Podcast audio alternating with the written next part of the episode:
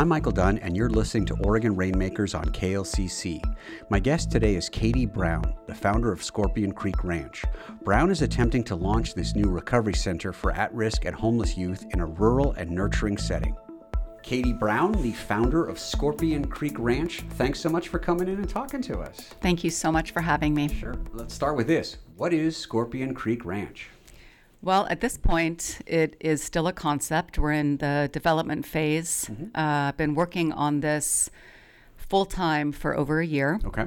The basic idea is that we are operating on the assumption that kids, teens, Mm-hmm. I'm working on calling them teens, not kids, um, that if they are seriously struggling living on the streets and all that that entails, that they need a lot more than learning how to operate a cash register or stock shelves. Um, they really need the opportunity for some true deep healing. So, the overall concept of Scorpion Creek Ranch is a holistic, immersive experience for homeless teens to come live on the ranch for somewhere between six and 24 months Wow, it's to yeah it's a it's a really different model. To help them first process trauma and help them feel grounded and safe and secure and then from that point help them start to build emotional and tangible life skills to help them go back out into the community and build Okay. a life that feels meaningful to them And do you have a physical facility yet? no not yet Okay, okay. Do you have an idea of where you want it located? Oh yeah, oh yeah. I've had my heart set on a couple properties. Uh-huh.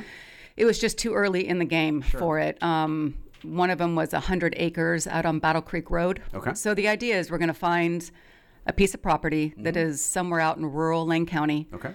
that is roughly fifty to hundred acres. Okay. Okay.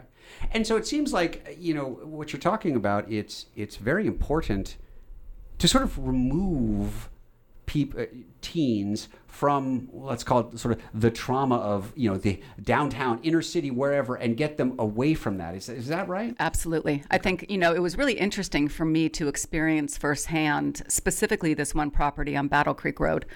Um, I went out there multiple times. We actually had a gathering of 25 people, some of our board members, and the experience for me personally going out to this gorgeous property out like just surrounded by mother nature by the time i would leave this property i would feel so relaxed. My nervous system personally had gone into a much more uh, calm state.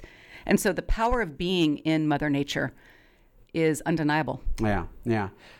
Well, speaking of you personally, you know, this is new for you. I, looking Yeah. at your at your bio, you you you you've been this entrepreneur, restaurateur, fashion. You know, talk about how you decided to make a, a pretty major major shift. Yeah, you know, it's interesting because I think um, my entrepreneurial background is or has been a significant catalyst for this vision to start coming to life. Because when I opened my first restaurant, Red Agave, back in 2002, mm-hmm. I had never even managed a restaurant. I just had a vision along with my business partner at the time to build an experience where, as we used to say, anyone who walks in the front door, from the mayor to the farmer fresh off the farm in mm-hmm. dirty overalls, is to be made to feel as if they're having dinner at their best friend's house. Hmm. So, starting then, um, and then we op- opened El Vaquero and Asado. You know, we went on, we opened five restaurants. And so the idea before we opened Red Agave to be an owner of a restaurant, having never had any experience managing, that didn't intimidate me. And the same thing happened when I started my clothing line, uh, Katie Brown LA.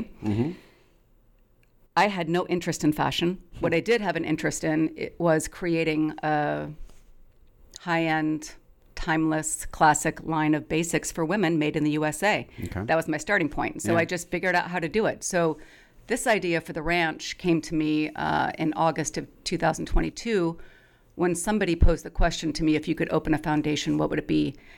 And I got in my car, and roughly the 12 minutes it took me to drive home, hmm.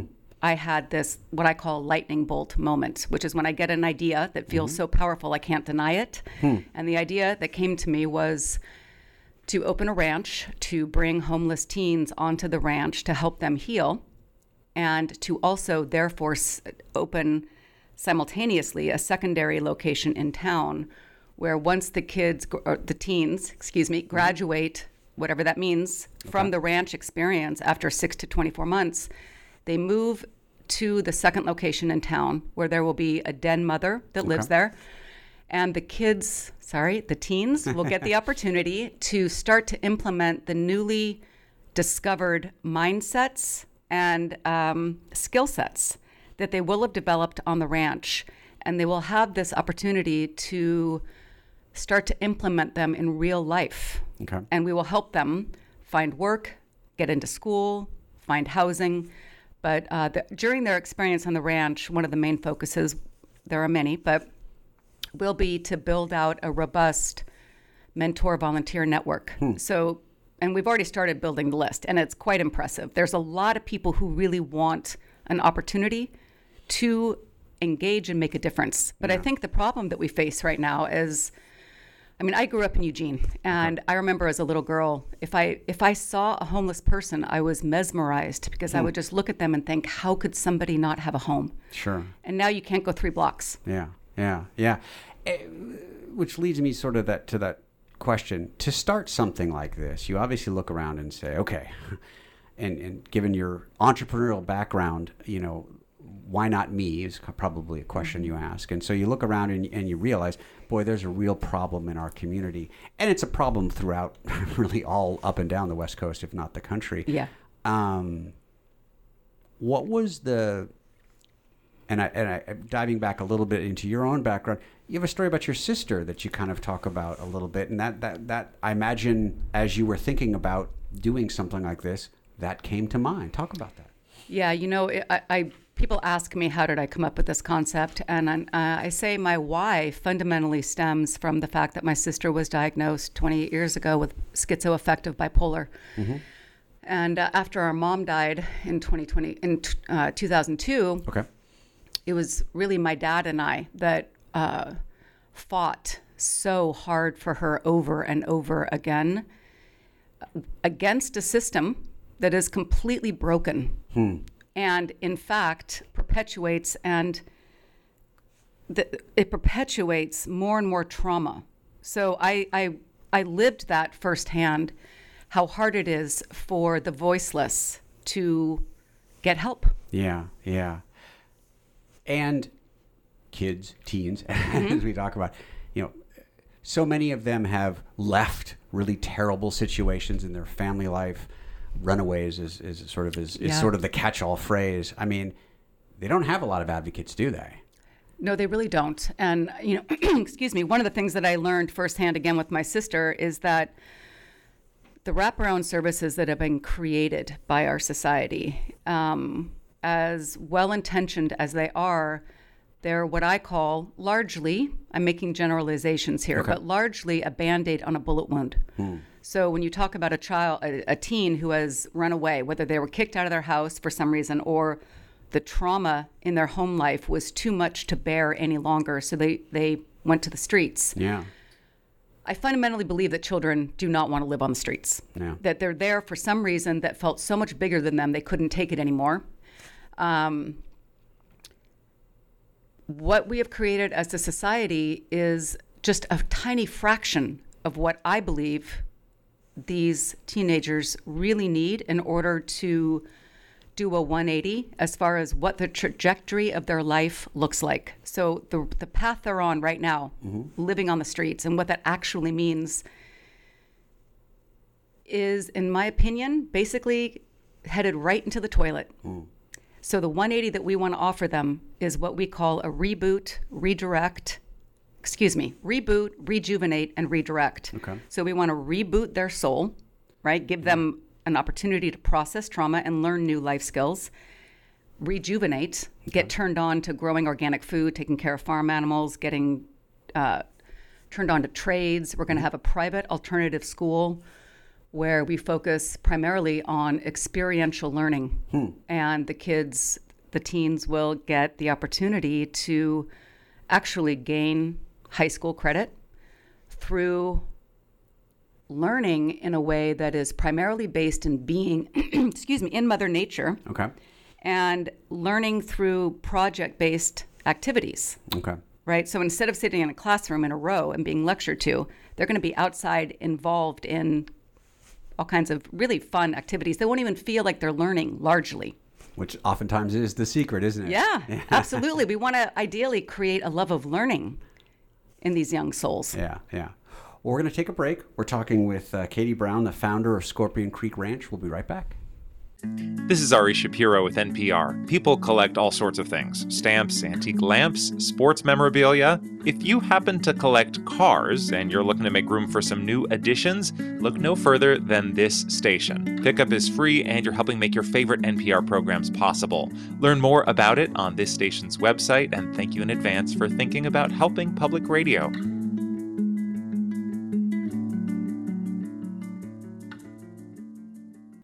And we're back talking with uh, Katie Brown. She is the founder of Scorpion Creek Ranch.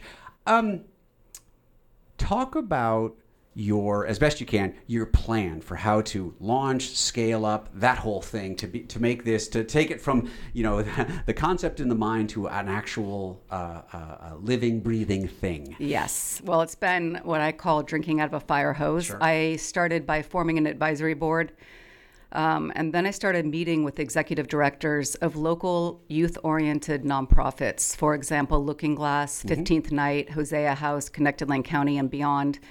And in the beginning, you know, I was really talking about this idea in a very general cons- in a general way. But my goal was to create with these organizations what's called a referral partnership. So okay. they all said yes. And the idea is that when a child comes through their doors, we will have established a really clear um, set of parameters where what are the what's the type of child that we're going to be able to bring onto the ranch. We won't be able to bring on children with severe mental illness, severe okay. drug addiction, or severe anger issues. Okay.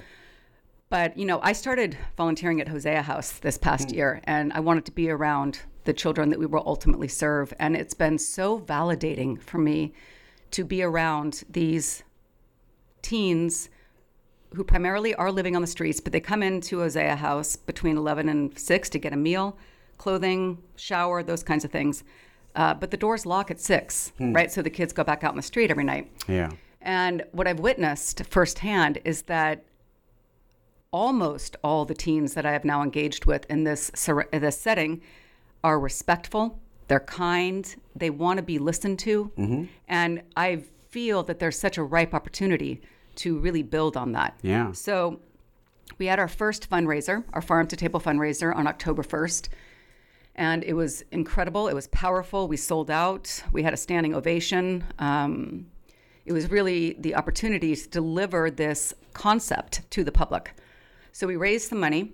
I have, re- I have since brought on a part time PR social media mm-hmm. guy, uh, Stone Works Media out of Portland. Okay. And yeah, our goal is to create powerful social media and outreach. My goal is to get on as many radio shows, TV shows, uh, get written up in periodicals. I want to get the word out because yeah. I believe that once we get the ranch open, after two to three years, we will have the data and the metrics that we can prove this model is by far not only the most powerful mm-hmm. in the best ways for these kids, but it also ultimately costs less than a chronically homeless individual annually for the taxpayers. Yeah, yeah were there models around the country or the state that, that you looked at and, and said, or maybe you, you were able to kind of pick and choose some ideas? You know, this this sounds very unique, but also there are elements of it that I think we, we've heard about before. Talk about sort of how how you grabbed certain elements, for lack of a better phrase, to sort of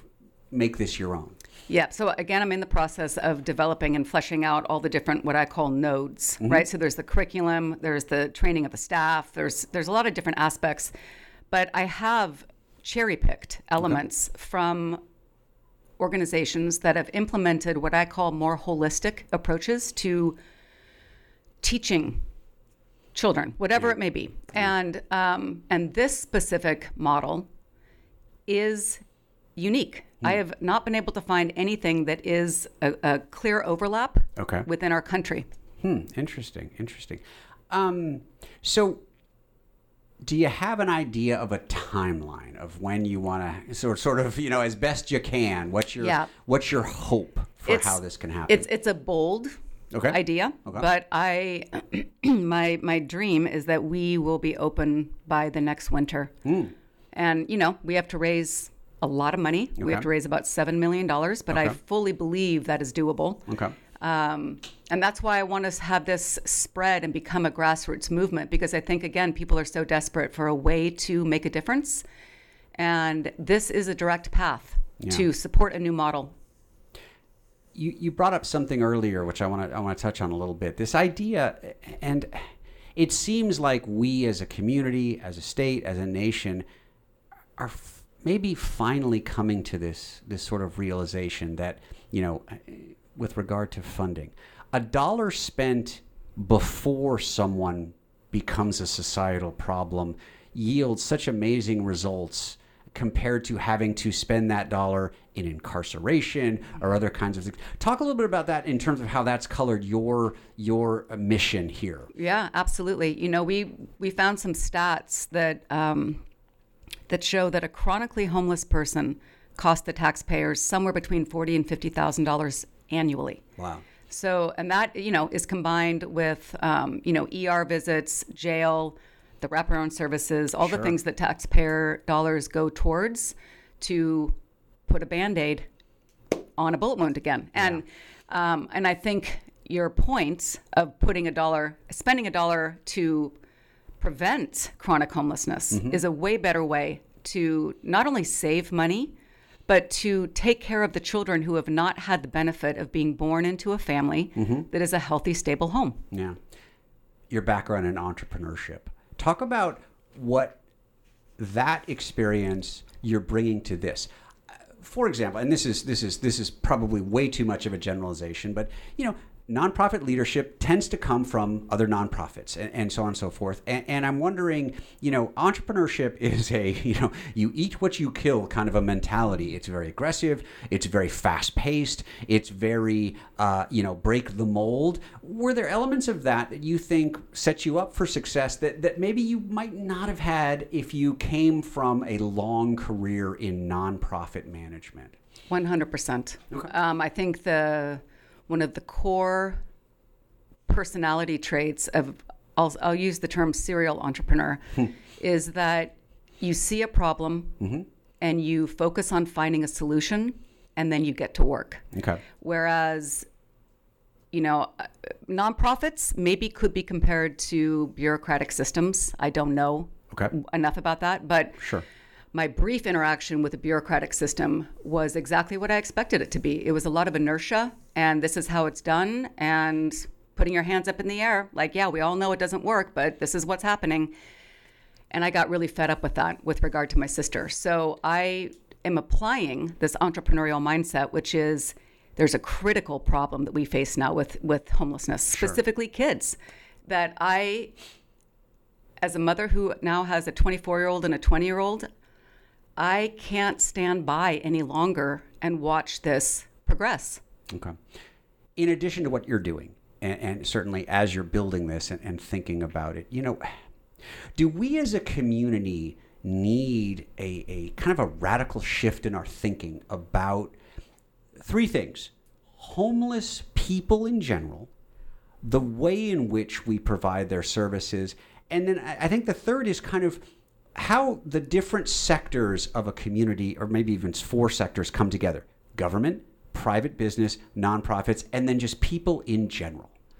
Yes, absolutely. But if you would do me a favor and just go back to what your first question was, and then I can answer them one by one. Sure. I mean, do we need to change our mindset, our community ni- mindset about how we think about homelessness? Yes, in general, yes. I think unequivocally. Um, and it stems also from this experience, yet again, with my sister. There is a stigma that is attached to people with mental illness. Mm-hmm. There's a stigma attached to people who are homeless. And the stigma with the homeless demo- demographic mm-hmm. is predominantly that they're lazy, they're drug addicts, and they just need to pull themselves up by their bootstraps. Yeah. And that does that does not apply. Mm-hmm. Yeah. And then, you know, you being in private private business, but then also seeing what kind of bureaucracy can do, and I imagine a lot of that's government-based bureaucracy. But I, I wanted to ask you, you're you're kind of prescriptive about how the main pillars of a community can work together to help solve this problem. Individuals, businesses, government, and nonprofits? It's a, it's it's a big question, I know, but I imagine you know as an entrepreneur, you kind of have to weave your way in between all those systems. Oh, absolutely. And I think you know, for me, the, one of the biggest lessons I've learned in this process is learning how to talk about this vision that I I see so clearly in my mind's eye. I mm-hmm. feel it with every cell of my body, and yet so many people I talk to it doesn't quite resonate with them because it hmm. is so different than what they know. And many people have said, why don't you just support the wraparound services that exist? And my answer to that is because they're not really working in the way that I think we could be helping Yeah. these kids. So my dream is that the idea of Scorpion Creek Ranch and the holistic aspect of it once we're up and running long enough, we will have the data. And a lot of people rely on data. Sure. They want to know where's the proof, right? And for me, this is more about wisdom. Hmm. How do we apply wisdom? And people who are homeless, when you're operating in lizard brain every single day, all you care about is finding a meal Yeah. and finding a place to go to the bathroom. Yeah. And then maybe, if you're lucky enough, finding a dry place that can maybe keep you warm through a very cold night. Okay. Your vision. Let's let's say you know two, three, four years down the road. What what do you think? What what do you hope Scorpion Creek Ranch is going to look like, and and, and, and sort of how it's gonna how it's gonna be in our community? Well, I hope that we will have a tremendous amount of community involvement. I hope that people will recognize that there is a much better way to be doing things that is effective, and that we will then be getting many, many calls from other states hmm. who want to implement a similar model. Yeah, yeah. You know, my my last question for you, Katie, is is what many people would look as from your view and look out and say, you know what, it might be maybe we can fix certain elements, but we'll never fix the entire problem of homelessness, especially youth and being homeless. You know, what is it that gives you hope that it can be a solvable crisis? Well, you know, I don't propose that that I slash Scorpion Creek Ranch can solve homelessness. Sure. I do. You know, someone gave me this um, anecdote. I think it's called, where a guy, some people are walking down the beach, and there are all these starfish that have washed up, and one of the people starts picking up the starfish and throwing it back in the ocean. And this guy walks by and says, looks around, he goes, Why are you even bothering? what, what difference is it going to make? And he said, It makes a difference to that starfish. Yeah, yeah. And, and my thought is, we're not going to solve homelessness, but I do believe we're going to be able to save and change the lives of many, many children, and therefore hopefully break generational trauma. Great, great. Well, Katie Brown, the founder of Scorpion Creek Ranch, thanks so much for coming in and talking to us. Thank you so much. That was our conversation with Katie Brown, the founder of Scorpion Creek Ranch, a proposed recovery center for at risk and homeless youth in our community. This has been the Oregon Rainmakers podcast on KLCC. I'm Michael Dunn, your host. Thanks for listening.